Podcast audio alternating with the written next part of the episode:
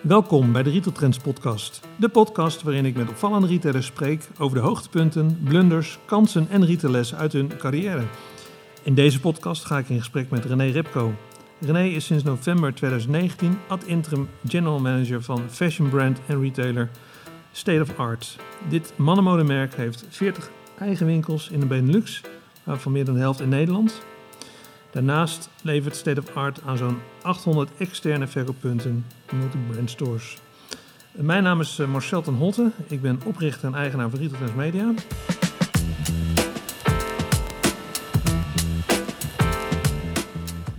René, dankjewel voor het ontvangst op jullie eh, hoofdkantoor in Lichtenvoorde. Nou, goed dat je hier bent. Of all places. Dan kom je nog eens ergens, uh, Marcel. Ja, en jij ook, hè? Ja, inderdaad. Als uh, ras Amsterdammer. Hier in de Yes. Achterhoek. Ja, ja. Hoe, hoe bevalt dat? Nou, goed. Ja. Ja? ik ben hier eh, netjes altijd dinsdag eh, heel vroeg. Ja. En dan slaap ik hier twee nachten en dan ga ik donderdagavond altijd eh, weer terug naar Amsterdam. En maandag en, vrij- en vrijdag doe ik ook nog heel wat state of art dingetjes. Een goede, goede mix. Mooie mix. Mooi. Hey, we kennen elkaar al jaren. Ehm, je hebt een lange carrière in retail. HEMA, Rituals, Action en nu dan State of Art. Ik ben heel benieuwd naar jouw retaillessen. Zullen we daar mee Ja, beginnen? Leuk. Ehm, nou, heel in het begin, even jouw studietijd eh, terug. eh, was jij nachtportier bij Hilton? Ja, Amsterdam? dat zijn de ruige jaren. Hilton. Ik wil zeggen, was dat... Apollolaan Amsterdam. Ik was zo groen als gras. Ik kwam uit Zeeland, ik was 18. Ik woonde bij een Joodse hospita, die, de, die ook een, eh, ja, die had natuurlijk de oorlog meegemaakt. Ja. En de- dan leer je de stad kennen. En ik zocht een baantje. En ik ben nachtportier van het Hilton geworden. Natuurlijk niet vijf nachten per week, maar... was dat in de tijd van het roemruchte barretje? Ja, ja, ja, ja. En, en, en onderwereld en prostitutie en alles wat daarbij hoorde... heb ik toen echt wel eh, leren kennen. Ja, en ja, als je dan terugkijkt naar die tijd, hè, heb je daar nog dingen aan overhouden waar je nu al wat aan hebt? Nou, was de, mo- de, mooiste is en blijft eh, dat een Amerikaanse gast op een van mijn eerste weken vroeg aan mij: How are you? Maar ik wist nog niet dat dat gewoon een statement was. Ja. How are you? En dat eigenlijk niet de bedoeling is dat je op reageert. dat je erop reageert. dus ik ging helemaal uitleggen hoe ik was. Ja, ja, ja, nou, nee, en, eh, en eh, nou, misschien één kleine eh, retailles. Eh, ja, weet je, maximale dienstverlening. Dat je gewoon, dat je een gast in dit geval, ook Ja. was het, het Hilton toen in die tijd nog niet, het Hilton van nu, het was toen iets meer sleazy, maar dat je een gast maximaal eh, comfort biedt en zeer dienstverlenend bent. Ja. En dat is in principe natuurlijk een learning die we eh, retailers elke dag doen met klanten over de vloer. Ja, ja, ja, zeker. Goed, na jouw studie ben je daadwerkelijk ehm, naar de serieuze werk gegaan. Ja. Eerst bij het Engelse marketing- en reclamebureau Ogilvy. Ja, Een beetje account executive. Ja, dat was mijn allereerste baantje. Dat was toen eh, het leidende bureau, een van de Ja. leidende bureaus. Je van die hele grote bureaus, FNV, BBDO, waar ik later nog op een of andere manier aan gelieerd ben eh, geworden. Maar je had toen ook Ogilvy en Meder, Ja. Engelse club. En ik ben daar gekomen bij, een, eh, ja, bij de promotie, eh, promotiehoek. En dat heb ik niet zo eens zo lang gedaan, maar we hebben toen... ja, we deden toen programma's voor Shell met, met handdoeken en punten sparen. En vooral een eh, programma voor Volvo deden we toen. Het premium segment voor Volvo. En dan, eh, dat, dat zijn nog steeds bestaande programma's die misschien niet meer bij Volvo en Ogilvy. Maar wel dat je je premium segment klanten uitnodigt en die een eh, fantastische middag geeft in een restaurant, et cetera. En dat, wa- dat was mijn eerste account executive baantje om die, om die klanten echt te pamperen en te hopen dat zij het meest premium model van Volvo gingen kopen. Dat is een goede startfunctie. Goeie, leu- leuke startfunctie. En dan snel ja. stap je over naar eh, het Nederlandse retail designbureau Keadonia. Ja, nou, dat was echt mijn eerste jaren dat je de waarde en de kracht van merken leert kennen. Omdat er zat een man toen, die heette Lex Donia. En dat was natuurlijk geleerd met FNV-BDO. Dat Ja. was sowieso wel het ministerie van merken. Ja. En een hele zware, goede school. En met Lex hebben we toen op packaging design en op retail design en op corporate design hebben we echt veel projecten gedaan. Op Calvé en op Primaphone en op C1000. En dat was een hele creatieve cultuur en dat was ook wat, wat kleiner. Ik ben Ja. 30, 40 man dacht ik in die tijd. We praten nu over het eh, eind jaren 80. En daar heb ik echt wel het vak eh, eh, hoe belangrijk een merk is. En dat je een merk moet bouwen en Ja. moet onderhouden en dat je moet vernieuwen. Echt wel geleerd. Zat daar ook in die tijd CoFloor? Ja, Ko zat aan de FNV-BBDO-kant. Ja. En met hem had ik toen nog niet zoveel eh, van doen. Wel in een volgende stap hierna. Want toen ging ik naar een club. Die heette Media Partners. Dat was in het begin nog eh, VNU eh, gerela- gerelateerd. Met de magazines, sponsored magazines. Ja, dat was toen in die tijd sponsored, ma- sponsored magazines. Ja. Dat is natuurlijk later veel sexier gaan heten content marketing. Ja, ja. En in het begin eh, keek iedereen daar nog een beetje gek tegenaan. Zo van, ja, maar het gaat, een merk bouwen, dat doe je met advertising. De En custom u- magazines. überhaupt Ja. het design eh, was ook niet zo, in, in- niet zo eh, op de radar bij de meeste merkenbouwers. Maar design enerzijds, maar vooral ook content marketing en customer media, zoals jij dat net noemt, Ja. anderzijds. Dat was van belang. Ja, En ik zat daar op allerhande. En oké. in die tijd ben ik wel met Co en FNV uitgebreid gaan werken. Ja. Want allerhande was een zeer belangrijk instrument toen voor Albert Heijn. Wij produceerden dat. nog steeds hè. En nog steeds. Ja, ja. En, en toen, zijn we, eh, toen zijn we echt wel eh, vaker bij, eh, bij FNV BBDO gekomen. Dat heb ik Co leren, ke- leren kennen inderdaad. Je hebt een snelle carrière gemaakt in de, in de reclamewereld. Nou, Het was iets van rond de zes jaar. En ik vond het eigenlijk, dat, de- de- daar heb ik geleerd dat je de, de kracht van creativiteit in, in, in kleinere units, agencies, ook dienstverlenend zijn, de accounts. Ehm, ja, heb ik gewoon wel de verschillende eh, zeg maar, eh, mix-elementen, design, promotions, Ja. eh, CRM, customer media, ehm, retail design, packaging. heb ik daar zo gewoon geleerd Ja. in die zes jaar. Ja, ja. Maar mijn eerste baantjes waren dat. ja, en toen in januari 96 stap je over naar het grote Albert Heijn. Ja, dat was echt een shock, joh. Dat was echt een shock. Want dan ging je naar, voor het eerst ging ik naar een grote organisatie. Ik was denk ik, eh, nou, misschien was ik 30, 35, Ja. I don't know. Een, een corporate noemen we dat nu. Ja. Naar, de, naar het ministerie van Food. Ja. En ik vond dat, eh, ik heb daar gewerkt met eh, Tom Heitman en met Wim Huinder en Harry Bruinix en Ronald van Zolt in die tijd. Dat is natuurlijk eigenlijk nog een beetje in het oude Albert Heijn. Er zaten toen in die tijd, en hebben we het over 96, 2001, er zaten nog echt die productmannen. Ja. Ook vrouwen wel, maar veel productmannen. Mannen die al heel erg lang op AGF of op vlees of op kaas of op wijn zaten. En die wisten alles van zo'n product. Mhm. En misschien is, dat weet ik niet meer, maar misschien is dat nu lang niet meer zo. Maar in die tijd wist je echt wel dat je op de categories zaten. Echt eh, ambachtelijk, dat is misschien wel het juiste woord, ambachtelijke mannen en vrouwen. Die alles wisten van een, eh, van een artikel. Ja. En daar konden we outstanding eh, advertising mee maken. En daar, was- daar was je in die tijd dus communication director? Ja, dus, dus Wim, op een gegeven moment is Wim ook weggegaan. Zo ergens in, eh, wat zal het zijn geweest, eh, 2000 of zo. Toen mocht ik, eh, was ik eindverantwoordelijk voor alle communicatie van Ja. eh, Albert Heijn. Dus we deden allerhande, alle advertising. We deden de, de bonuskaart. We deden eh, ook de switch in, eh, in eh, corporate media. Dus we Ja. gingen van dagbladen toen naar Oh ja. folders. Ja, ja, ja.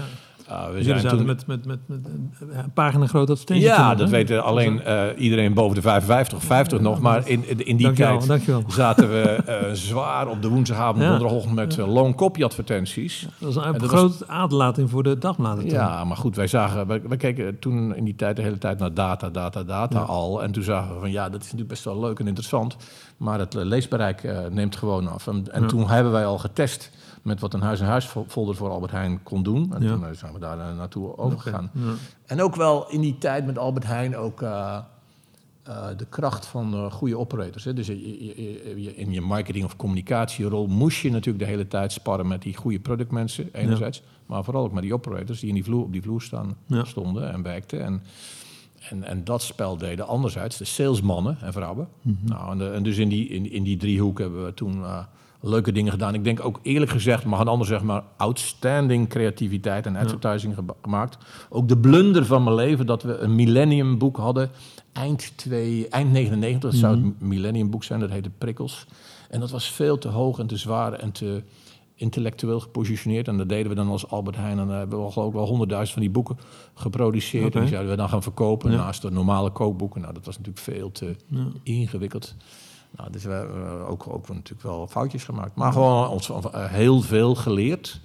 Van, eh, van- en ik zat niet in de, in de directie van Albert Heijn, maar ik heb toen Mhm. wel ook met een eh, fijn team van categorie mensen, research mensen, public relations mensen, formuleontwikkelingsmensen, eh, hebben toen goed gewerkt. We zijn toen ook in die tijd naar Amerika gegaan om eh, een goede reis te doen, Ja. onder andere met CoFloor en anderen met het designbureau, om de start te maken samen met anderen weer van de formuleportfolio van Ja. Albert Heijn. Daar is de start ontstaan van de Albert Heijn To Go, de kleine Mhm.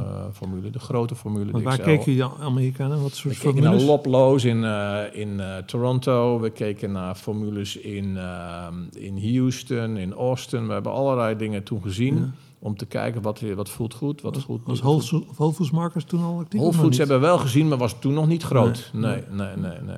nee, En heb je, had jij voordeel van jouw tijd bij de bureau? Dat je nu aan de andere kant zit? aan de Jawel, jawel. Ja, dus, dus kijk, zeker in die tijd leunde Albert Heijn zwaar op bureaus. Ja. Want in die tijd was, eh, was FNV BBDO zeer, zeer belangrijk voor Ja. Albert Heijn. En die tijd was ook Media Partners, waar ik zelf bij Mhm. had gezeten, belangrijk. We hadden allerlei packagingbureaus, we hadden retail designbureaus. Dus je snapt die machine Ja. van die, eh, eh, van die, van die bureaus heel goed. En, en ik heb laatst nog wel eens een keer gezegd van je bent net zo goed als de mensen in je team zijn, maar ook als de, als de kwaliteit van je agencies zijn. En ik heb daar echt wel, ja, dat heb ik echt ook, toen ook wel ontdekt. Ja. Ja. En ik, nog steeds denk ik, als we nu een scan zouden maken van hoe Albert Heijn zich onderscheidend in die markt op dat moment profileerde, dat dat nog steeds een hele mooie case is. Ja, mooi. En toch stap jij eh, dan na zes jaar de retail uit en ga je naar Randstad. Nou, kijk, weet je, wat, wat ik nu een paar keer in mijn leven heb gedaan, en dat was de allereerste keer, dat op een gegeven moment wordt het steeds heavier en heavier en zwaarder en drukker en moeilijker en complexer. Hè? En, Ja. en dan bedoel ik niet, daar bedoel ik ook wel mee dat je dan 50, 60 uur per week werkt. Er waren momenten bij, niet één keer, maar verschillende momenten, vergeet ik nooit van mijn leven. Dan stond ik op om drie uur s'nachts. En dan ging ik naar mijn werk, want bij Albert Heijn kon je gewoon eh, om drie uur s'nachts het pand in. Dat was namelijk altijd eh 24-7 eh, Ja. En dat ging maar door en dat ging maar door en dat ging maar door. En dan, dan proef ik op een gegeven moment wel iets in jezelf van... wow, dat hou je niet lang vol. Nee. En dan op een gegeven moment zeg ik gewoon op een hele vriendelijke manier... en zonder advocaten, hey, weet je, doen, ik doe het nog een half jaar. Dat zei ik toen tegen Tom, Tom Heitman, die Ja. later C1000 is gaan leiden. Ja. En dan, in, in die tijd kunnen we ook... eh, en dan kan ik een opvolger in, in, in, in werken. En dan ga ik weer, spring ik er diep in. Ja. En dat ben, heb ik toen ook letterlijk Ja. gedaan. Ik ben er diep eh, Ja, gesprongen. want je werd toen, toen ook weer communication director, maar dan bij, bij Randstad. Ja, en de Randstad vond ik moeilijk. Want dat Ja. is een hele andere cultuur. Hè. Dat was sowieso een beetje ingewikkeld toen. Want eh, je had daar toen de eerste stappen die Randstad als wereldmerk zette. Terwijl 60, 80 procent in die tijd was toen Randstad Nederland. Maar ja, Ja. dat zat met eh, Ben Notenboom toen een veel grotere abstractie en een grotere ambitie. Dus nee, Nederland is maar één van de operaties, wel de Mhm. allergrootste. Dus er zat veel politiek aan. En ik heb eh, ehm, daar ook wel geleerd, je moet ook echt wel van een merk houden. Je moet affiniteit hebben met de business waar je voor staat dan. Ja. En die had ik gewoon iets minder. Dat ontdekte ik na een paar jaar. En had je nog wat aan je tijd eh, in de retail gehad die je daar kon toepassen? Ja, kijk, we hadden toen die ambitie om. Ze hadden een netwerk ehm, aan vestigingen Randstad. Ja. En waarom zou je dat eh, met alle eh, fatsoen niet een soort eh, ontmoetingsplaats of een winkel kunnen, Ja, ehm, kunnen ehm, noemen? En wa- waar, waar dus activiteiten plaatsvinden, waar mensen graag naartoe gaan, waar transacties plaatsvinden. waar Service, service retailing. Services, juist, inderdaad, heel goed van jou. En waar een hele brede portfolio aan activiteit op die, wat is het, 100 vierkante meter plaatsvinden. Maar dat lukte toen maar zeer, zeer eh, beperkt. En daar was Ja. ik gewoon niet blij mee en niet tevreden mee. En toen belde, ik kende Ronald van Zetten een beetje uit, Uit onze gezamenlijke al Ja. Albert Heijn tijd. En die zei, Is dat bij HEMA? die was daar net begonnen, ik denk een half jaar of een jaar was die begonnen. Als opvolger van Dirk Groenminnen. Waarom kom je niet een keer sparren en praten? En van het ene is het andere gekomen. Ik ben eh, toen overgestapt naar HEMA. En HEMA is natuurlijk gewoon voor mij, een, eh, of niet natuurlijk, maar HEMA is voor mij echt wel eh, een, een periode die wat langer is geweest Ja. weer. Ja, Zes, zeven jaar of zo. En eh, daar hebben we gewoon echt wel, vind ik toen, aan veel knoppen gedraaid. Ah, het is een leuke tijd geweest. ja, je werd daar de Chief Marketing Officer. Ja, toen, de- dus dat was van- een van die. ja. dat, dat, dat had Al- Albert Heijn weer op een andere manier. Maar ehm, Ronald had toen het besluit genomen. Nee, ik wil naast sales en operations enerzijds. Ja. De tweede grote unit is natuurlijk op afstand. Dat is categories, is buying en merchandising. Wil ik een onafhankelijke of een derde eh, marketing eh, unit. En dit dit was nog ik in- gaan leiden. Dit was nog in de tijd van Phoenix KBB. Ja, we waren nog, dat is heel goed van jou. We waren nog net eh 1, 2 jaar Vendex KBB. Ja. En ik geloof dat we na twee jaar zijn we toen naar uh, Kikiar overgegaan. Ja, of ja. Kikiar in het construct, wat toen eh Mercedes geworden. Mhm. En die reis van zes, zeven jaar met Ronald en met een team, met hele goede specialisten die ik mocht aansturen. Barbara Wolfensberger, Sabine Ja. Duits, Aardvogel, allerlei, allemaal mensen op hun vak die echt Mhm. sterk waren. En we hadden het juiste routeplan, het juiste perspectief. We hadden ook misschien op, op sommige onderdelen even de wind mee. Ja. Hebben we toen een, een, een paar mooie dingen op zijn, eh, op zijn plaats laten vallen. Ah, we zijn e-commerce echt serieus gestart. We Ja. hebben de formule ontwikkeld, doorontwikkeld voor... Je noemt het zelfs herpos- herpositionering. Hè? Ja, ik denk, ik denk als je een scan zou maken van, van HEMA voor mijn tijd... dat er best wel, het was niet superveel achterstallig onderhoud... maar dat er best wel wat onderhoud nodig was. Mhm. En dat we in die, in die zeven jaar met merkactivaties, verjonging, design Ja, heel erg belangrijk maken. ja. Eh, adver- nieuwe advertising campagnes, met name dus de formule doorontwikkelen en gereed maken voor expansie in Frankrijk. Hebben we toen gedaan. net begonnen. Hè? Ja, dus ja, dat hebben wij toen gedaan.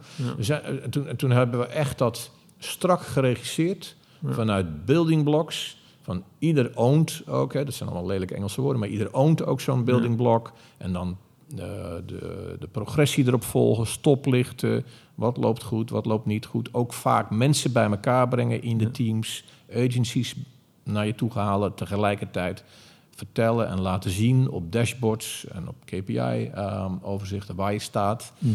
En weer doorgaan en doorgaan. En ook natuurlijk best wel wat foutjes, maar ehm, Want jij zei ook ergens van, eh, ja, we hebben alles gebouwd vanuit die kernwaarden van de HEMA-merken. Exceptional simplicity. ja, Eh, Buitengewoon eenvoud. Kun je daar bijzondere eenvoud. Bijzondere ja, we hadden toen een stap eh, eh, gezet met een paar eh, merken mensen. En, en dat, wat, wat is nou de kern van, van HEMA? En toen zeiden we nou, exceptional simplicity, bijzondere eenvoud.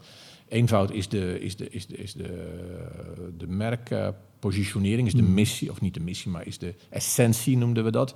En vervolgens zijn we dat gaan inkleuren, zijn we daar lading aan gegeven en daar op basis daarvan hebben we programma's gedaan. Dus er Ja. zijn exceptional simplicity, dat zijn advertising campagnes, dat is het winkel, eh, store design, dat is de webshop. Dat was telkens, ja, het zijn niet die twee woorden, want die twee woorden Mhm. hebben we ook als het ware meer verbeelding gegeven in woord en taal en beeld.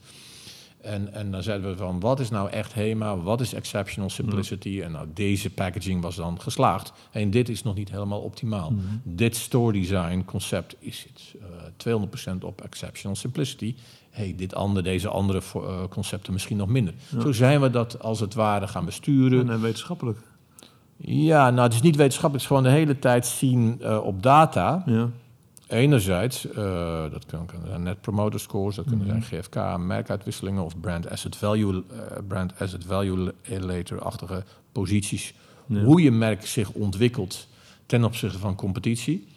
En wat ervoor nodig is. Op een van die dashboards zagen we op een gegeven moment dat relevantie en tractie bij jongere consumenten eh, voor HEMA Ja. echt wel een issue was. Ja. Nou, dan, dan, dan, dan ga ga je er nog eens twee of maanden naar kijken en dan zeg je nou, het is toch echt wel wat daar staat. Kunnen we nog eens een keer een discussie over eh, voeren. En dan is een hele simpele discussie. Gaan we er wat aan doen? Is het urgent en actueel? En is het zelfs bedreigend? Of zeggen we nee, we laten het nog even eh, doorgaan? Kwam dat ook door de opkomst van internet? Ja, op een of andere manier ehm, gebeurde er toen, nou, dan hebben we het over, eh, moet ik eens even nadenken, dat was Begin 2000, waarschijnlijk rond 2005, Ja, 6 ja. of zoiets. Ja. Nou, dat was internet nog niet, maar we hadden toen wel minder aansluiting bij jonge consumenten. Het waren meer eh, wat, wat moeders op, eh, met, met kinderen in de leeftijd 2, 6, Hmm. 10 of zo. En toen zijn we met De programma's gaan Jip en starten. Janneke slappertjes. Ja, die zijn, we zijn toen programma's gaan starten met een club van SBS, waar ook Heineken in meedeed. Dat heette Ja. Sixpack. Ja. En wij en Heineken en nog een paar adverteerders zijn toen allerlei merkactivaties gaan starten, specifiek gericht, als voorbeeld dan nu Ja. even, specifiek gericht op jonge consumenten. Alright. En die, als je dat maar consequent en zorgvuldig doet, en de ene was meer geslaagd dan de andere, ehm, dan ben je na twee of drie jaar, zie je echt wel tractie op die data. Om ze echt weer naar de winkel te krijgen ook. Ja, Ja. absoluut. En zo hebben we dat eh, bestuurd. Want je hebt ook gezegd van in die tijd van we hebben het HEMA-merk echt getransformeerd naar een love brand. Dus, het moest vriendelijker, toegankelijker. Ja, kijk, dat- kijk, van tevoren zeg je niet dat het een love, Nee. love brand moet worden. Nee, maar, maar als je het zo regisseert, als je, als je het zo regisseert Ja. en als je ziet hoe je routeplan en je waterkaart eruit ziet Hmm. en je doet dat zorgvuldig met het team en je volgt dat, dan na drie, vier, vijf jaar, hè, want dat was natuurlijk echt niet in één of twee jaar, Ja. na vijf, zes jaar konden we echt wel zeggen, nou, we zijn nu meer weer van het volk, iets minder arrogant, iets Ja. minder eh, oud en belegen. Ja. Ehm, eh, iets urgenter, iets actueler. Ook eh, de designcomponent weer ietsje meer Mhm. belangrijker gemaakt. En dat hebben mensen, en dat is wel misschien een love brand, dat hebben mensen toen echt wel Ja. behoorlijk goed omarmd. We hebben toen gouden effies gewonnen en alles. Ja. En ik denk dat dat toen En hoe wel was jouw, ta- taakverdeling met, met Ronald van Zetten? Nou, Ronald hij is eh, vertrouwde- commercieel? Ja, hij is zeker commercieel. Ja. Het is echt wel natuurlijk een man van de vloer. Van, Ja. Hij weet echt eh, prijzen, posities, eh, prijsafstand. Van Ja. iedereen kon hij gewoon blindelings eh, altijd noemen toen. Mhm. Ik vond dat we echt een hele prettige tijd hadden samen. Het was echt blindelings vertrouwen. Hij zat niet super zwaar op mijn portefeuille. Hij gaf mij die vrijheid en die steun. En ik kijk er, eh, natuurlijk was, eh, net zoals eh, allerlei leiders, Ja. was hij ook een hele complexe man. Maar nogmaals Mhm. zeg ik altijd bij, dat zijn eh, leiders vaak. Heel complex. Eh, maar ik kon goed met hem werken. Ja. Ik, heb, eh, ik kijk er positief op terug. En, en ik denk ook eerlijk gezegd dat, en dat moet je, dat is een snapshot in, in bijna 100 jaar, maar dat snapshot van die vijf of zeven jaar, ook met een vrouw die heet Marjan Lambert, zij was ehm, verantwoordelijk voor de categories, we hebben Mhm. echt. Ja, want dat is namelijk heel belangrijk. was bij Albert Heijn al heel belangrijk, maar zeker bij HEMA, dat je die categories, dat waren productmensen, nou, die wisten alles van ondermode en alles van beenmode. En, en, en, en dan deed jij marketing en jij ging vertellen wat er moest gebeuren met die beenmode of die ondermode in een winkel in Frankrijk. Dus dat was een spel van je welste. Ook vaak agressief En politiek? en politiek. Maar Marjan Lambert, zij was eh, toen verantwoordelijk voor eh category, voor buying merchandising. En met, ook, met Ronald hebben we toen echt wel eh, goede stappen gen- En genomen. die overgang van Phoenix KB naar Maxeda en, en later nog weer naar private equity. eh, Ik vond het een hele goeie. Wij kwa- de, Maxeda werd toen geleid toen, eh, met, Tony nieuw- met nieuw bestuur met Tony de Nuncio en Ronald van der Mark. Dat was een, echt een verademing. Ja. Wij deden het ook hij behoorlijk goed. een retailer. Hele prettige Ja. man. Hele zorgvuldige man. Financiële man, maar hij had ook verstand van merken. Uh, alleen, wij hadden natuurlijk het nadeel. We waren hun mooiste asset in Maxeda. En wij waren toen eh, nog maar twee jaar onder, eh, onderweg. En toen zei eh, Maxeda en Kikio zei van... we gaan helemaal als eerste verkopen. Ja.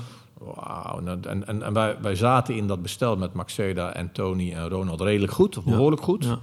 En, en, en Ronald van Zetten. En wij, wij, wij deden ons ding, maar er zat wel een bepaalde mate van controle op vanuit Maxeda. En toen waren we ineens overnight van Lion Capital. Ja. ja. En dat bleek toch een. Vol met leningen gestout. eh, ja, dat, dat, bleek een, een minder ervaren club te zijn. En die dialoog die veranderde ook. En mijn connectie met Lion Capital was niet optimaal. En ik kon het eh, echt wel een tijd volhouden. Ja. Maar uh, er zat daar een topmarketeer bij Lion Capital, die heette Mary Minnick. Nou, dat was best wel spannend tussen haar en mij. Zo gaat dat soms. Ja. En ze had wel 28 meer strepen op haar epaulet dan ik. Maar geen ervaring met retail. Zij, ik zei altijd tegen haar, ik, ik heb heel veel respect voor het feit dat je de CMO bent geweest van het allergrootste en allersterkste merk van de wereld, namelijk Coca-Cola. Maar dat zijn ongeveer acht SKU's.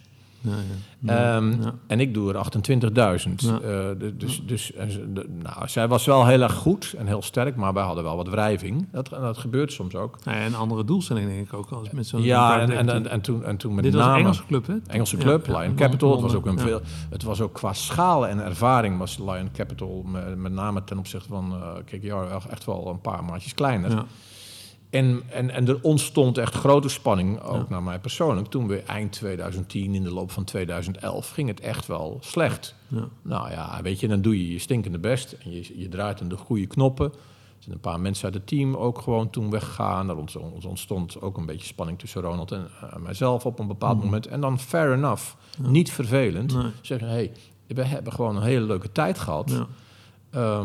Zullen we gewoon uit elkaar gaan? Ja, dat was eh, na acht jaar, hè? Dus ja, ja, ja, ja, dus in de- 2012. en, en het zijn ook de tijden geweest dat je gewoon 60 uur week in, week uit gewoon aan die knoppen draait. Hetzelfde als bij Albert Heijn. Ja, ja, ja, ja, ja. Dat je de kunst, als je nou hebt over de fou- fout en retailles, dat je de kunst beheerst als vader in dit eh, voorbeeld. Ja. Dat je in staat bent om een boekje voor te lezen aan je kinderen en tegelijkertijd kan processen over je werk. Oké. Dus dat je op die manier kon multitasken. En toen dacht ik, dit gaat, Dit gaat niet goed, Dit nee. gaat niet goed. Volgens mij moet ik een boekje willen lezen en niet mijn werk ook tegelijkertijd processen in mijn hoofd.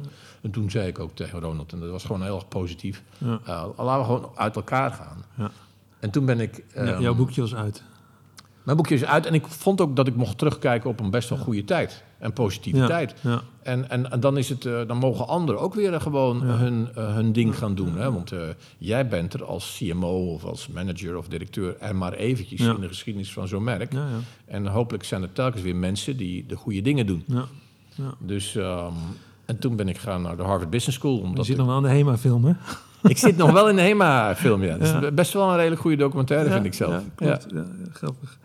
Hey, als je nu kijkt, hè, nu, nu, nu op afstand naar wat er nu de afgelopen periode weer met HEMA gebeurd is, ehm, hoe, hoe kijk je er tegenaan? Nou, kijk, ik vind het, denk ik, zoals de meeste winkelmensen wel... ik vind het gewoon wel spijtig dat als het gaat over HEMA. 9 van de 10 keer het gaat, niet gaat over het bedrijf, als in performance, goede producten, een prettige winkelomgeving Mhm. of een innovatie of een nieuw kanaal. Maar het gaat 9 van de 10 keer over die dingen waar je het helemaal niet over wil hebben. Nee. Namelijk, eh, nou, die hoogstwaarschijnlijk eens een keer moet lezen in het FD.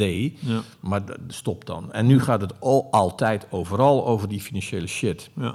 Maar goed, dat nekt wel de, de, de Dat is gewoon niet fijn. Nee, Ja. dat, is, dat is niet goed. Dus ik weet niet zo goed waar ze nu staan. Ik woon in. Amsterdam, dicht bij de winkel op de Linnéestraat. Maar ik zou je wel vertellen, Marcel.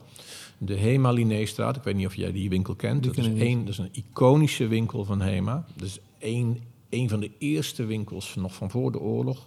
Die is sinds twee weken dicht. Die is gesloten.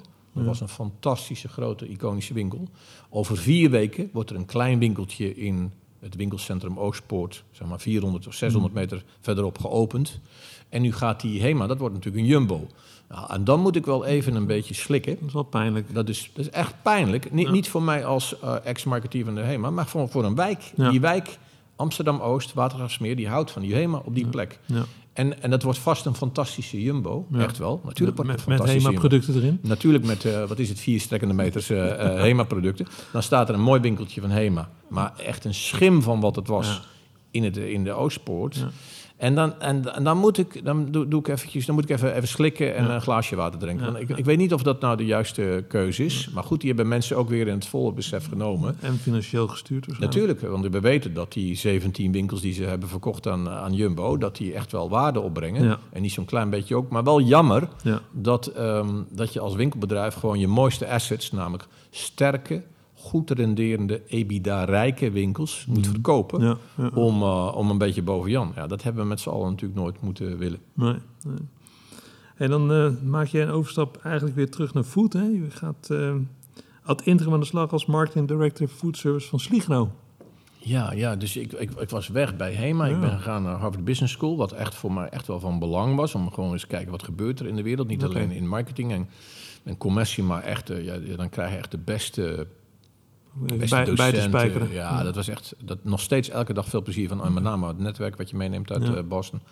En toen was ik weer terug, dat was mid 12. En toen zei iemand, je moet eens met Koen Slippens gaan praten. En dus dat, Koen zat daar, die zit er nog steeds Mhm. natuurlijk. En Willem-Jan Strijbos. En die zeiden, ja, we denken aan herpositionering van onze formule. Met name van het zelfbediensgroothandel. Ja. En die kende Sligero helemaal niet zo goed. Maar jij misschien wel, maar weet je. Dus, dus ik ben eens op een zaterdagmiddag naar die hele grote ZB gegaan. Daar eh, in Amsterdam op de Van der Madenweg. Daar, eh, bij, Ja. bij mij. En toen dacht ik, oh, dit, hier ligt eh, veel opportunity. Dit is echt, als je een foodie bent, of een eh food specialist, of een eh, hobbychef, of je bent een cateringbedrijf of een restaurantbedrijf, dan is, is daar echt wel veel werk aan de winkel en Ja. veel te doen. En het leuke van die tijd, dat zijn twee jaar geweest, dat deed ik als zelfstandig, maar ik deed wel vijf dagen per week in Veghel, is dat ik zelden met Strijbos en Slippens zoveel snelheid kon maken als met die twee mannen in twee jaar. Dus ik denk niet dat ik in mijn leven zo'n case heb meegemaakt dat je met zo weinig tekst Ja. en met zo'n directe korte lijntjes konden we toen aan allerlei belangrijke knoppen draaien. CRM, promoties, brand, ah, content en met name die hele zelfbedienste groothandel. Als je een foodie bent, dan hou je wel van die, van die hele omgeving. En dat kwam er door dat het toen wel kon? Of daar wel kon? Uh, Koen en Willem-Jan za- zagen de urgentie Ja. en eh, ze vertrouwden mij. Ja. En we hadden ook weer een goed team in Veghel. We hadden een paar hele goede agencies om ons heen. Mhm. Ah, echt wel vanuit misschien die Vechelse of Sligro-achtige insteek. Niet Ja. te lang lullen, niet te veel powerpoints. Uh, gewoon doen.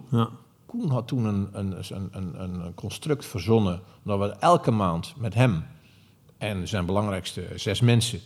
praten we over mijn agenda, over Ja. mijn voortgang... over de belangrijke keuzes die ik kon en wilde maken. Ja. Hadden we van tevoren wel even afgetikt. En dan elke vrijdagmiddag, of vaak op een vrijdagmiddag... gingen we dan apart zitten. En dan zeiden we, let's do this. En kwam En- het ook omdat jij eh, ja, daar toch heel veel retailkennis binnenbracht? Ja, ik snapte de machine. En ik denk dat we ook eh, met Koen en Willem-Jan hebben een stap genomen die, die ik vaker heb gedaan. Dus dat je eens een keer even ehm, weggaat. En we zijn samen naar Amerika gegaan. Zo, we hebben dat bij Albert Heijn gedaan. En zo hebben we dat ook nog een paar keer bij andere retailers gedaan. We zijn toen samen met z'n drie naar, naar Amerika gegaan. En toen hebben we relevante eh, competitie bekeken en concepten gezien. Natuurlijk Costco In de en alles. service? Of, In de food service, maar ook in de food retail. Ja, ja. En de hele tijd, dat doe je maar vier dagen lang, praat je dan over de business. Ja. Je praat over de business, je, Ja. eh, eigenlijk dag en nacht. Ja. En dat, dat creëert ook connectie. Ja. En dat, ik denk dat ook zo'n move, ja, het is maar vier dagen even weg of vijf dagen even weg naar Amerika, dat dat heeft bijgedragen aan verbinding en aan eh, snelheid. Ja. Dat heb je uiteindelijk ehm, anderhalf jaar gedaan. Ja. En dan stap je over naar, of dan word je gevraagd, denk ik, ehm, naar het, eh, een van de meest succesvolle retailmerken van Nederland, Rituals. Ja, ja het was, het was heel, heel ik voelde me Ja. ook wel vereerd, hè, want ik wist dat het al een hele tycoon toen aan het worden was. Ja. Was hij misschien al wel, of nog net niet, of al heel erg lang al wel. Maar Raymond die zei, kom eens een keer praten. Ja. En hij was gewoon heel erg, eh, Raymond Kloosterman, hij was heel erg duidelijk. Hij zegt, ik zit er echt wel bovenop twee dingen waar ik echt bovenop wil zitten en blijf zitten. Eh, brand, product en winkel. Ja. En dat doet die man ook perfect. Maar er zijn natuurlijk allerlei dingen, hè, zoals er komt die eh, e-commerce en public relations. En we zijn toen stappen gaan maken Wholesale. met advertising en wholesale en een paar andere dingen zo daarnaast, waar hij iets minder eh, dominant op wilde zitten. En hij vertrouwde mij dat toe. En ik vond het een hele leuke tijd. Het is een zeer, zeer charismatisch leider, echt Ja. wel. Dus eh, ik denk, eh, wat ik daarvan heb geleerd in die tijd, is, eh, is natuurlijk zijn doorzettingsvermogen. Zijn doorzettingsvermogen, dat je ziet... Het was toen, even kijken, wat was het toen? 2013 14, of 14. 14, april 14. En hij was Ja. toen 14 jaar Ja, dit jaar is eh, 20 jaar, hè? Ja, dus hij was toen 14 jaar onderweg. En hij kon toen op dat moment nog maar, denk ik, 1, 2, 3 jaar zeggen, denk ik. Volgens mij gaat het goed bewegen. Maar dan moet je je voorstellen. Maar die zaten man- toen al in het buitenland? ja, ja, ja. ja, ja, Maar wat kleiner nog. Frankrijk. Nee, Frankrijk start heb ik meegemaakt. Engeland was toen nog heel moeilijk. Amerika was verschrikkelijk moeilijk met twee winkels. Duitsland was redelijk goed. Uh, Iberix was goed. Ja. En, en Nordics was goed. Maar het was toch nog een kleinere footprint. Ja. En je kon zien eh, dat, dat, dat de man met zijn doorzettingsvermogen... Van die, van die, we zaten toen in jaar 14. Ik denk zeker dat hij er 7, 8, 9 jaar echt verschrikkelijk ehm, heeft moeten buffelen. Mhm. En het tweede wat ik leer is natuurlijk de, hoe je merk bouwt. Met name die innovatieslag die hij doet met de formule, of die Ja. zij doen met de formule, om elke, wat is het, twee keer per jaar mega product launches. Niet zomaar een itempje hier of een SKU daar. Nee, echt compleet nieuw assortiment. Ja. Alsof het een modebedrijf is. Ja. Met modecollecties en seasons doet hij dat Ja, in ja, beauty. Mooi. Nou, dat is echt fantastisch. Op jouw LinkedIn zeg je van... Closely working together with one of the best marketeers on the planet. Raymond Ik, Kloosterman. ik, ik, denk, ik, ik denk eerlijk gezegd wel eh, dat hij een van de beste merken mensen is die ik ken. Ja, mooi. En hij heeft natuurlijk een ma- massief voordeel. Hij, het DNA in zijn lijf is ook letterlijk natuurlijk dat merk. Hè? Ja. Dus de- voor mij was dat moeilijk. Ik was, ik was meer een professional. We bouwden toen public relations en merkactivaties en promoties. En met name het e-commerce kanaal. Maar dat bouwden we echt vanuit, laten we heel eerlijk daarover zijn, vanuit een functionele benadering. Hey, Ja. Dat moet gaan draaien, dat moet gebouwd Maar worden. dit gaat vanuit zijn hart. En, en, en, en ik had een goede connectie inderdaad eh, met hem. En, eh, maar- voor mij was het dan wel ingewikkelder, want dat, dat, dat merk staat er al. En je houdt ervan of je houdt er niet zo van. Maar dat stond er al. En dan moest je ook natuurlijk niet te veel aankomen. Want dat is echt wel zijn baby. Ja. En terecht ook Ja, ja. natuurlijk. Als je nou kijkt naar, naar die tijd hè, en de samenwerking met Raymond Kloosterman... eh, welke merk- en retaillessen heb jij dan van hem geleerd? Ik, een van de dingen die we toen deden was met jonge teams, met jonge intelligente teams. En die meiden en jongens die waren denk ik 25, 27. Die hadden misschien een paar jaar of amper van de universiteit naar de universiteit. Niet te veel middle layers en wat meer senior mensen. En ik mocht daarbij zijn, want zo waren er meer voorbeelden in die organisatie. Om zo een organisatie te bouwen, dus met weinig tussenlagen, een paar senior mensen en met grote jongere teams. Ja, Dat dat, dat een, effectieve, ehm, een effectieve module is. ja. Ehm, een tweede eh, les die ik toen wel heb geleerd, maar die wist ik al. Dat was natuurlijk die, eh, maar dan zie je het weer in de praktijk, is die productinnovatieslag. ja, Die hij doet met product launches.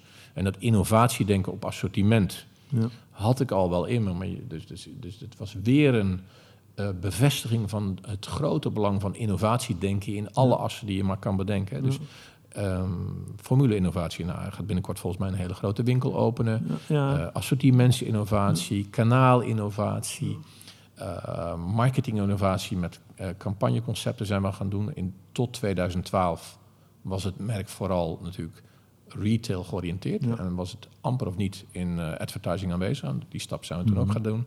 We met content marketing ontwikkeld met een eigen magazine. Dus dat innovatiedenken eh, heeft hij wel verstevigd en versneld bij me. En dan heeft het nog, nog wel een groot ander voordeel. Hij is DGA. Ja. En ik heb natuurlijk nog nooit in mijn leven dat meegemaakt. Nee. De, de leukste anekdote uit die tijd was dat hij een keer begin november tegen mij zei... zullen we een kerstcampagne gaan doen? En toen zei hij, compliment dat je zo vroeg erover nadenkt. Volgend jaar pas toch? Dat dacht ik, dat dacht ik. Nee, hij zegt, je snapt me niet. Toen zei ik, hoe bedoel je? Nee, hij zegt, een kerstcampagne dit jaar. En, en, en eh, ja, maar wat dan? En dan noemde hij ook forse bedragen. Maar ik zeg, Raymond, dat wil je nu nog doen. We zijn A, nogal laat, maar B, hebben het ook over big spend. Ja. Let's do that. En dat is natuurlijk, weet je, dat, dat, ja, dat dat kan niet iedereen zeggen, maar hij kan dat eh, zeggen omdat hij gelooft in het merk. En omdat hij dan anders ook maar denkt van, nou, voor je het weet is het weer EBITDA op een P&L, ergens in een regel. Ik ga liever mijn merk bouwen. Dat heb ik ook van hem geleerd. Mooi, mooi. Was het niet moeilijk om na twee jaar het stokje over te dragen? Want het lijkt me echt een hele dynamische club. Waar Nou, dat was wel moeilijk. Maar kijk, dat was natuurlijk voor mij heel complex. Omdat van de, Ronald van der Mark, die zat bij Action. Ja. Die zei, waarom kom je hier niet? En toen heb ik heel erg lang moeten nadenken. Want ik deed bij Sligro en bij iconisch merk inmiddels. Ja, maar dat was natuurlijk een beetje ingewikkeld. Want ik deed bij eh, Rituals en bij eh Sligro deed ik het op, eh, als zelfstandige. Maar Ja. ik deed wel vijf dagen per week. En toen zei Van der Mark, waarom kom je niet in dienst? En toen zei ja, maar ik weet niet of het merk wel zo bij me past. Action. Mhm. Nou, ik was een beetje over aan het sparren en op een gegeven moment dacht ik ja te zeggen. En toen eh, hoorde ik ook dat Sander het zou gaan doen, Sander van der Laan. Oh ja, ja. Nou, toen dacht ik, nu valt, alles bij elkaar. een oude Ahold-man. Ja, ik ken natuurlijk Sander Ja. eh, behoorlijk goed uit onze gezamenlijke Albert Heijn tijd. Ja. Wat was het? eh, tot 2001. En dus dat was best wel, want eh, de, de- het bad bij Rituals, letterlijk en figuurlijk by the way, is natuurlijk warm. Ja. Het is een warme omgeving. Het is een, eh het is een leuke vrouwelijke omgeving, Het is een leuke omgeving. Ja. Het is een fantastisch pand. Ja. Er zijn veel mogelijkheden om je te ontplooien. Er is geen week gaat er niet voorbij. Of er is om zes uur of half zeven of zeven uur s'avonds... is er nog wel ergens een, een bite of een borreltje of iets leuks. Is in het nieuwe pand of in de Keizersgracht? Ik het? zat al op de Ja, Keizerstracht, ja, ja, toen. En, eh, en dat was gewoon leuk. En toen ben ik gewoon overgestapt. Ja. Dat was echt wel een eh, shock van je welste. De voor pure want- discount. Ja, hard discount. en eigenlijk, at the end of the day... Ik vind zelf, maar dat mogen eigenlijk moeten dat andere mensen zeggen... dat we puur inhoudelijk daar... met name, met name op digitale transformatie... Ja. best wel heel veel dingen hebben kunnen doen. Oh, die heb je Is- over Action. Over Action. Ja. Op zeer korte, zeer korte, in zeer korte tijd. Met name ook door Sander zo gesteund. Ja. Maar Marcel, je moet ergens passen. Ja. Dus je moet, als, je, als ze je midden in de nacht wakker maken... Mhm. dan moeten ze je kunnen aanwijzen... hou je potverdorie van het merk. Word je daar warm van? Zit Moet- daar passie voor je? En, en dan kan je nog zo goed je stinkende best doen. Ja. Dan kan je nog zo effectief zijn. Maar als je deep down... en dat geldt natuurlijk ook voor mensen die luisteren... Ja. als je deep down dat onvoldoende hebt... omdat je vindt dat het een job is... of omdat je vindt dat je rationeel of functioneel... heel veel waarde kan toevoegen op een bepaald domein... Ja. dan is dat denk ik niet genoeg. En zeker weer niet als je, als je vol ervoor gaat. Dat zit zeker in mij. Veel, veel energie. Dus ik merkte dat al, eh, zeg maar, na een jaar, anderhalf. Je was daar echt in dienst, hè? Ja, ik was echt in Ja, dienst. Ja, ja. En, en natuurlijk, eh, ik vond het zeer, zeer fascinerend om zijn idioot sterke leiderschapsprofiel te zien van Sander. ja. Hoe die dat spel speelt met al die politieke toestanden die er natuurlijk horen. Want dat was me toch een, een partij groot aan het worden. En En met, met private equity die natuurlijk alles van hem moesten weten. En ik vond, eh, ik wist dat al van hem van, van, vanuit onze gezamenlijke tijd van, wat was het, 2001. Maar ik heb dat toen kunnen zien hoe knap hij dat doet. Ja. Echt wel rete knap. Ja. En, maar, maar gewoon naar jezelf toe, eh René, dit kost je echt wel heel veel energie. Omdat je deep down gewoon niet goed genoeg bij zo'n cultuur en organisatie past. Alles vanuit Zwaagdijk. Alles vanuit Zwaagdijk. En, en ook wel eh marketing averse. Dus laten we daar heel eerlijk zijn. Ja. Het is een super succesvol bedrijf, maar niet omdat het maximaal customer-centric is. Maar omdat het gewoon een fantastische eh, machine is. Die winkels perfect neerzet en die product focus heeft. Ja. En alles wat je vanuit een customer-centric of marketing of digital perspectief eh, meeneemt, dat was, dat was wel een beetje vloeken in de kerk. ja. Dus dat, dat kostte ook extra veel energie. En, toen, En geld. En geld. En toen zei mijn vrouw op een gegeven moment van... volgens mij ben je niet zo blij en gelukkig daar. Toen dacht ik, nou, voor hippen heb je... En dan ga je ook bij jezelf nadenken. En denk, weet je, het leven is te leuk en te kort... om jaar in jaar uit ergens te zi- te zitten... omdat je daar ja tegen hebt gezegd. Dat moet je gewoon niet doen. Want je hebt ja, één ding, zag ik wel terug. Je had het toen over die focus op eh, ROPO, Research Only Purchase, over Research Online, eh, Purchase offline. Ja, En, kun je dat uitleggen? Want dat ja we, kijk, we, we hadden toen een hele... eh, Dat was maar één van de dingen die we do- Ja, deden. ja, ja. Dat- dat- We hadden toen een hele conventionele media marketing inzet. En, en niet lachen. De achterpagina van lokale en regionale huis-en-huiskranten. dat kon. Dat, dat, dat, dat, dat bestond toen nog. En voor een grote adverteerder. En we deden in het buitenland wel flyers. Huis en huis. En toen zeiden we, ja, maar hallo, het is ondertussen al 2018. We weten gewoon wie eh, in eh, een profiel heeft, een audience is die eh, lijkt op de audience van Action. Die kunnen we gewoon bereiken, beroeren. Online, via Ja. social platforms en social, ad- social adver- advertising. En die kunnen we een boodschap uitserveren, waardoor ze de kortste weg naar de winkel vinden, naar de actionwinkel. En dat konden we gewoon toen ook bewijzen. Dat zijn een van de tools. We hebben de website toen opgezet. Nog geen e-commerce, maar wel gewoon full website. Digital marketing verstevigd. We hebben een private label gebouwd. We hebben research neergezet. Ah, we, ik, ik vind wel dat we toen een relatief korte tijd best wel veel hebben gedaan. Niet ik alleen, maar we hadden ook een sterk team, vond ik. En eh, weet je, en dan, oké, dan is het relatief kort. Eh, ik had zelf de verwachting dat het langer zou gaan duren. Dat had ik ook gewenst. Maar nogmaals, wat ik net zei, je moet niet tegen je zin in dingen gaan doen. Nee, na 2,5 jaar stop je ermee. Dan word je zelfstandig retail-expert. Ja, Ja. ja. Nou, Met genoeg bagage inderdaad. Ja, weet je, de, de, eh, hoe zeg je dat? Je moet ook een beetje in het diepe durven te springen af en toe. En een van jouw speerpunten was heel snel eh, China met Ja. eh, New Retail. Ja, klopt. Ik ben toen een paar keer naar China gegaan. Ja, was je En- meteen expert. Nou, dat ben ik helemaal niet. Maar ik was wel. Ik, ik heb toen een, een slimme move gedaan. Doordat ik toen het FD maar eens belde en schreef van: hey, ik weet iets van retail. Ja. Ik ga echt nu met, met Alibaba praten. Want ik ken de board van Alibaba goed in eh, China. Dan want via Harvard Business School. Weet je, dat is echt. Je, Ja. Al die deuren krijg, ik- kreeg ik geopend en krijg ik geopend. En ik, en ik, had, eh, en ik heb een hele goede ex-collega vanuit mijn Albert Heijn tijd. Die heet Vrouwtje de Jong. En toen zijn we gewoon daar naartoe gegaan. Ja. En toen kon ik er ook over schrijven in het FD. Dat is een groot stuk geworden. Ja. Dat heeft heel erg veel resonantie veroorzaakt. En, eh, toen, toen, toen- en ik, ik moet ook wel zeggen dat ik ook wel heel erg verbaasd was, positief verbaasd was, met alle innovaties, met name natuurlijk op tech Ja. en op digital en unmanned stores, die ik daar toen zag. Ja. Ik was ook, ja, dan kan je zeggen, jezus, wat was je groen? Wat was je, hoe zeg je dat? Onervaren, maar ik deed dat ding wat ik. Ja. de meeste van mijn collega's doen. Je kijkt in Europa in retail, je kijkt in het Westen. US met name. En dan gingen we weer naar Whole Foods. Of we gaan weer eens naar. Ja, ja, ja. We gaan weer eens naar de West Coast. En wat ik toen een paar keer heb gedaan, eh, Chengdu, Wuhan, Hangzhou, Shanghai.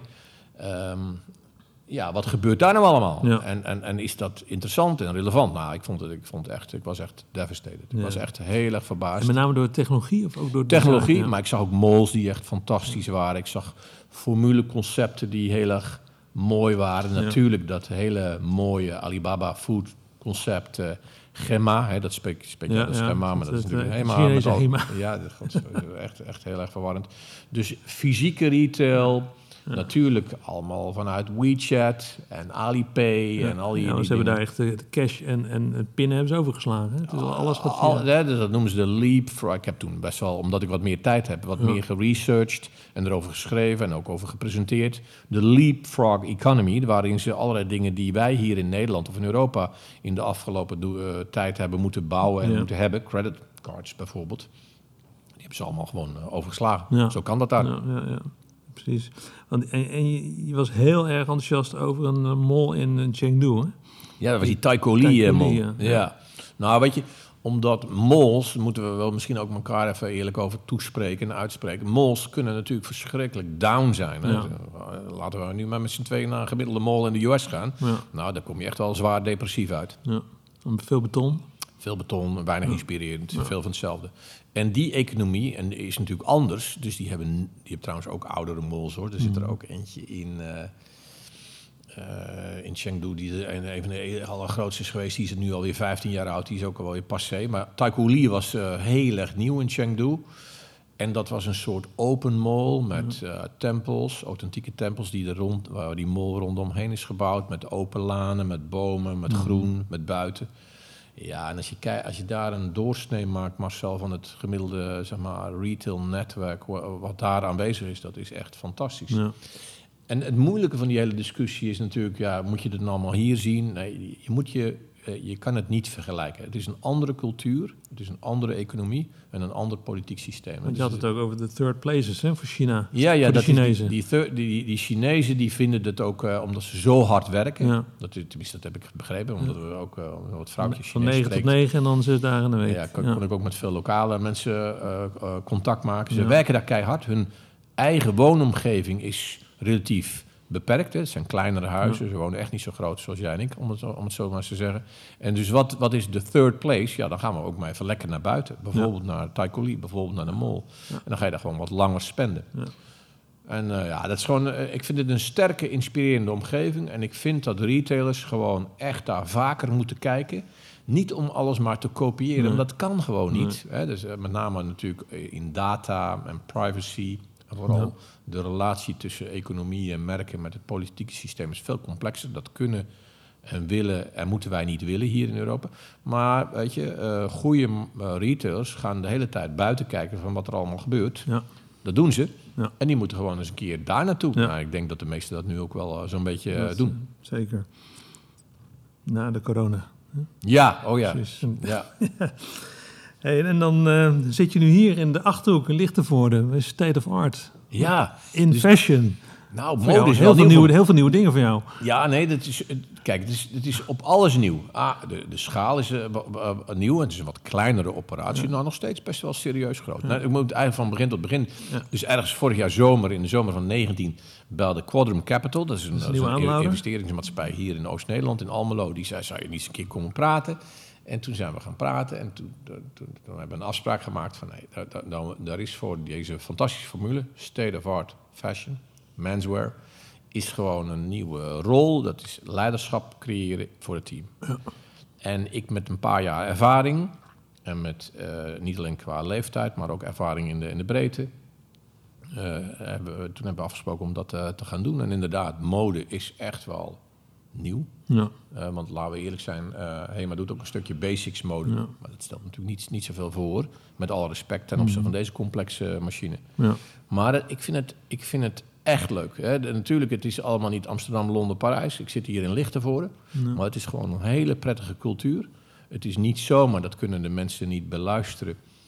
Eh, die, je, kan dat niet uitleggen via een podcast, maar het is niet zomaar een pand hier. Het is een oude breierij, waar ongeveer de helft van de breierij is, eh, een derde van de breierij is ingeruimd voor een fantastische showroom, waar, as we speak, wholesale klanten nu inkopen voor volgende seizoen, het zomerseizoen eh 21. En nog een derde is garage, omdat de DGA die hier altijd heeft, eh, die het bedrijf heeft opge- opgericht, Albert Westerman. Ja. Dat was gewoon een hele goede fan van klassieke Porsches. Ja. En niet zo'n klein beetje. Die man die spaarde die dingen, die Ja. verzamelde die dingen. Dus we hebben hier 30, 40 klassieke Porsches staan. En dat is nog steeds een brand asset waar we veel dingen mee doen. Dus we hebben mode, we hebben showroom, we hebben klassieke Porsches. En we hebben gewoon met 40 winkels, eh 700, 800 deuren, e-com, Ja. outlets. Hebben gewoon een fantastische business. En ja, het is voor jou ook de eerste keer dat je echt een volledig bedrijf onder Ja. hebt. Ja, klopt.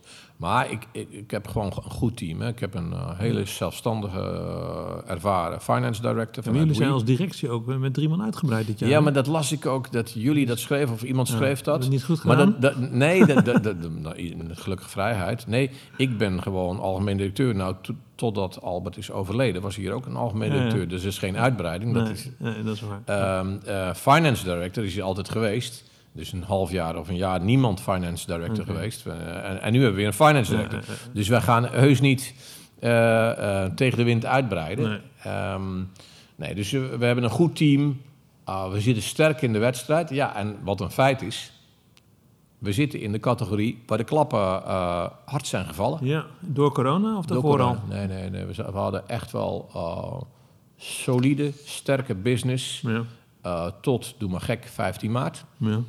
En, eh, net winkels zoals-? En, en, en net zoals iedereen hebben we toen te maken gehad met eh, gedwongen sluit- sluitingen in België. Ja. Nederlandse sluitingen die vrijwillig zijn geweest, maar wel, ja, wel gewoon een slimme move, vier weken. Eh, wholesale, wat natuurlijk nu wat minder gaat kopen. Hmm. Godzijdank wel e-com, e-commerce door het dak. Ja.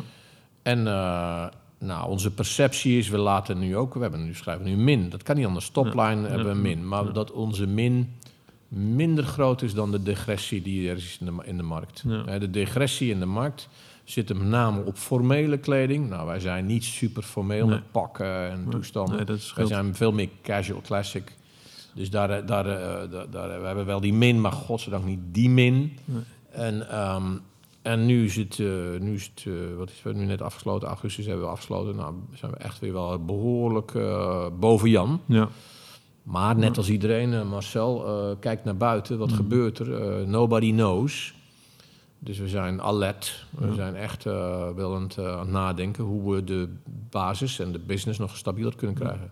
Een van jouw speerpunten tijdens jouw expertschap, zullen we zeggen, Ja. was ook dat je heel pleidooi hield een keer bij ons op een event over business to consumer. De platforms. Direct to, of direct, direct to ja, consumer, ja, precies. Ja, klopt. Ja, die, al die mooie eh, Ja. DTC-brands. Ja. Ja, en, en toen zei je ook, dat, dat speelt met name in, eh, Fashion. in, in, in fashion en in eyewear en in Ja, en, klopt. en, en beauty, waar de marges gewoon, de brute marges gewoon heel hoog zijn. Ja. Eh, nou is dat hier in fashion natuurlijk ook zo. ja.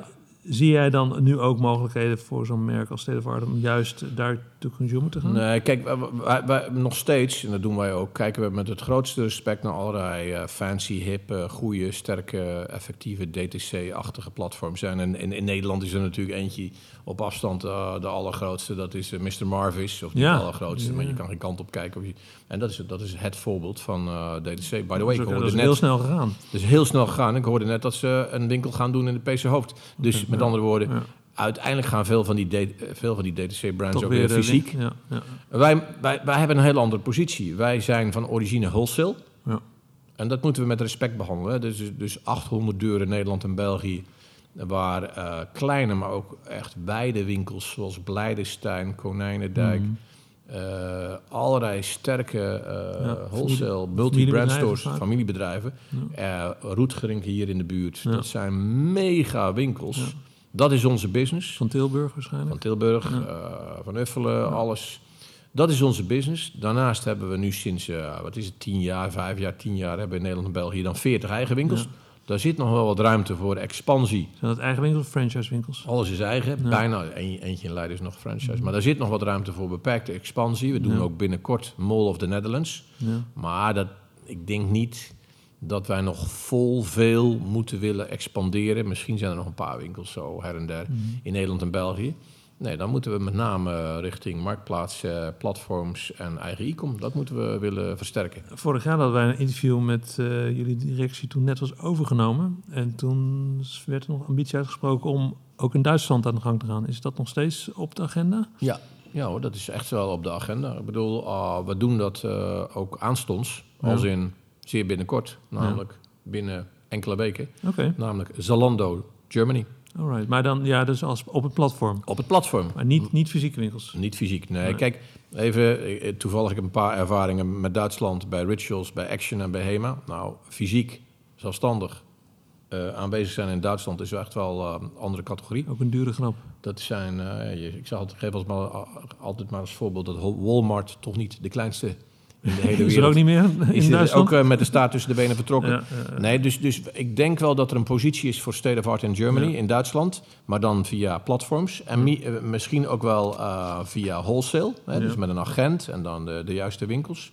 En dan misschien als je dat goed doet, eh, op termijn eens een keer een winkel, maar zeker niet als start. Nee.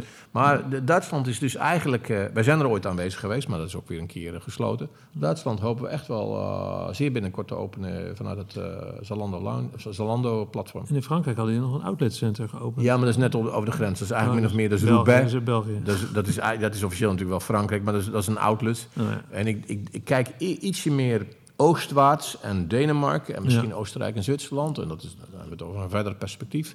Dan zuidwaarts. Past beter bij het merk. Ja, dat denk ik wel. Ja. En zeker ook omdat die Porsche Heritage Collection Ja. onderdeel is van het merk, Ja, denk ik ook dat die oostelijke lijn ietsje effectiever zou kunnen In zijn. Duitsland natuurlijk. Exact. Ja, ja. En een heel belangrijk eh, item, wat we toch elke keer in deze podcast ook bespreken, is ehm, MVO, hè, maatschappelijk verantwoord ondernemen. En met name in fashion is dat natuurlijk een eh, hot issue. Eh, als we praten over ja, productieprocessen, circulariteit, milieubelasting, et cetera. Hoe hoog staat op jullie op de agenda? Nou, ik denk dat het tot uh, zeg maar zes maanden geleden niet hoog genoeg heeft gestaan. Nee. En dat klopt natuurlijk eigenlijk niet, omdat je als je premium brand bent, we, zijn, we hebben toch een redelijk premium prijspunt, Ja. moet Ja. dat echt wel goed zijn. Ja. En we zijn nu bezig met programma's eh, om dat weer, eh, of niet weer, om dat te versterken en in te vullen. Dus Ja. dat zijn verschillende, verschillende programma's, nog niet op al je SKU's, nog niet op al je items, maar zo in de loop van Q1, collectie, eh, wat is het, de zomercollectie 21, willen we toch Mhm. echt wel op fors aantal items, op een aantal items met een, eh, endorsement laten zien dat wij weten waar deze spullen vandaan komen, waar de wol of het katoen vandaan komt, bij welke, eh, ehm, op welke plekken het is eh, geverfd. Hè, dus, dus Waar die- de wol geverfd wordt. Waar de wol geverfd is, waar de katoen geverfd is, et cetera, et cetera. Ja, ja, En, en wa- dat moeten we gaan doen. Dus we hebben nog een paar samenwerkingen. Ik, ik- samenwerkingen. Ik denk niet dat we van de kelder naar de zolder in één keer gaan. nee. Dus best toch wel veel werken aan de winkel. Mhm. Maar het is een no-brainer, Marcel. Ja. Ik bedoel, ehm, eh, helemaal niet erg dat we daar niet een voorloperpositie op dit moment hebben. Mhm. Als we er maar wel aan gaan werken Ja. en mee bezig zijn. Ja. En dat zijn de mannen en de vrouwen bij, eh, bij Buying and Merchandising nu echt wel ja, aan het doen. Ja, mooi. Hey, René, je bent nu ehm, bijna één jaar verantwoordelijk hier voor de State of Art. Ehm, hoeveel tijd geef je zelf om deze klus te klaren? Is daar een termijn voor of zeg je van, Nou, ik we zie het wel? Kijk, we, we hebben een afspraak gemaakt met Quadrum om het gewoon twee jaar te doen. Dus het, het is een ad interim rol, zo Ja. heet het ook officieel. Kijk, eh, we hebben ook een hele belangrijke eh, commerciële leider, die heet Hans Kuijf. Ja. Die heeft samen met, eh, met Albert Westerman deze formule eigenlijk gebouwd. Ook Hans is al, nou, die is al boven de 65, dus ik, ik moet zorgen dat als Hans op een x-moment eh, de organisatie verlaat... Ja, En ik het ook weer volgens afspraak het, eh, eh, ehm, eh, de organisatie verlaat. Dat, Ja. dat Quadrum ehm, een hele stabiele transitie heeft kunnen doormaken met ons. Dat er een Ja. nieuwe organisatie met nieuwe leiderschap staat. En dat gaan we in de loop van komende media volgend jaar gaan we dat doen. mooi, mooi. Nou, wat een retaillessen. Ja, Ja, dankjewel. We zijn ja, eigenlijk maar aan het afronden, hè, want het, we jouw cv wel doorgelopen nu. Ehm, ja, René, ik wil je hartelijk danken voor deze mooie retaillessen in eh, de Retail Trends podcast. Ik wil alle luisteraars danken voor het luisteren. En eh, abonneer je nu op de Retail Trends podcast. En luister naar de retaillessen van opvallende retailers. Kijk voor meer informatie op retailtrends.nl. Dank jullie wel.